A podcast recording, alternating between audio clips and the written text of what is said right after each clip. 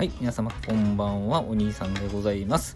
えーお聞きくださりありがとうございます。元バーテンダーのお兄さんということで、今日は、えーバー用語といいますか、バーで使われるですね、えー言葉でですね、チャームというものがありますね。えこのチャームはですね、いわゆるお通しみたいなものですね、居酒屋でいう。えまあ、乾き物が非常に多いんですけれども、えー、大体バーで提供される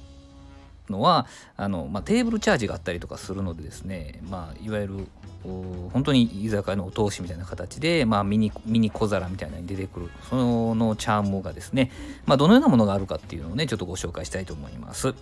えーよくね、えー出てまいりますのがあービーフジャーキーとか、えーハムとかですね、えーこだわったところではもう燻製にしたね自家製のハムとかを出すところもありますまたオリーブとかドライフルーツとか、まあ、チョコレートとかね、まあ、どのような、あのー洋酒バーで出されるお酒にも合うような、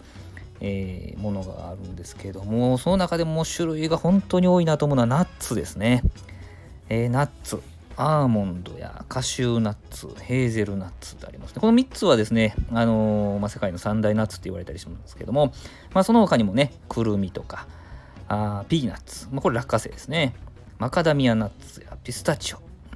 ブラジルナッツとかも出してましたね。えーまあ、ジャイアントコーンみたいなのもね出しておりました。ちょっとね塩味が、えー効いてるっていうのが大体のナッツの味付けの定番ではあるんですけれどもやっぱり次のね一口が美味しくなるように考えられてちょっと塩の効いたものを出すことが非常に多いです。まあドライフルーツはねそうではないですけども、えーそういうものが多いですね。でまああのこういうふうなねあのチャームを片手にですねお酒を楽しむんですけれどもまああの私のそのね三宮では珍しくねミニスープコンソメスープを出すバーもありまして、え2軒目3軒目に、えーそちらのバーお邪魔したりとかするとですねそのスープがちょっとしっとりと、えー胃に入ってですねなんだ胃に優しい落ち着く感じで非常にまあバーの印象も良くなりますよね、まあ、そんなバーもあります。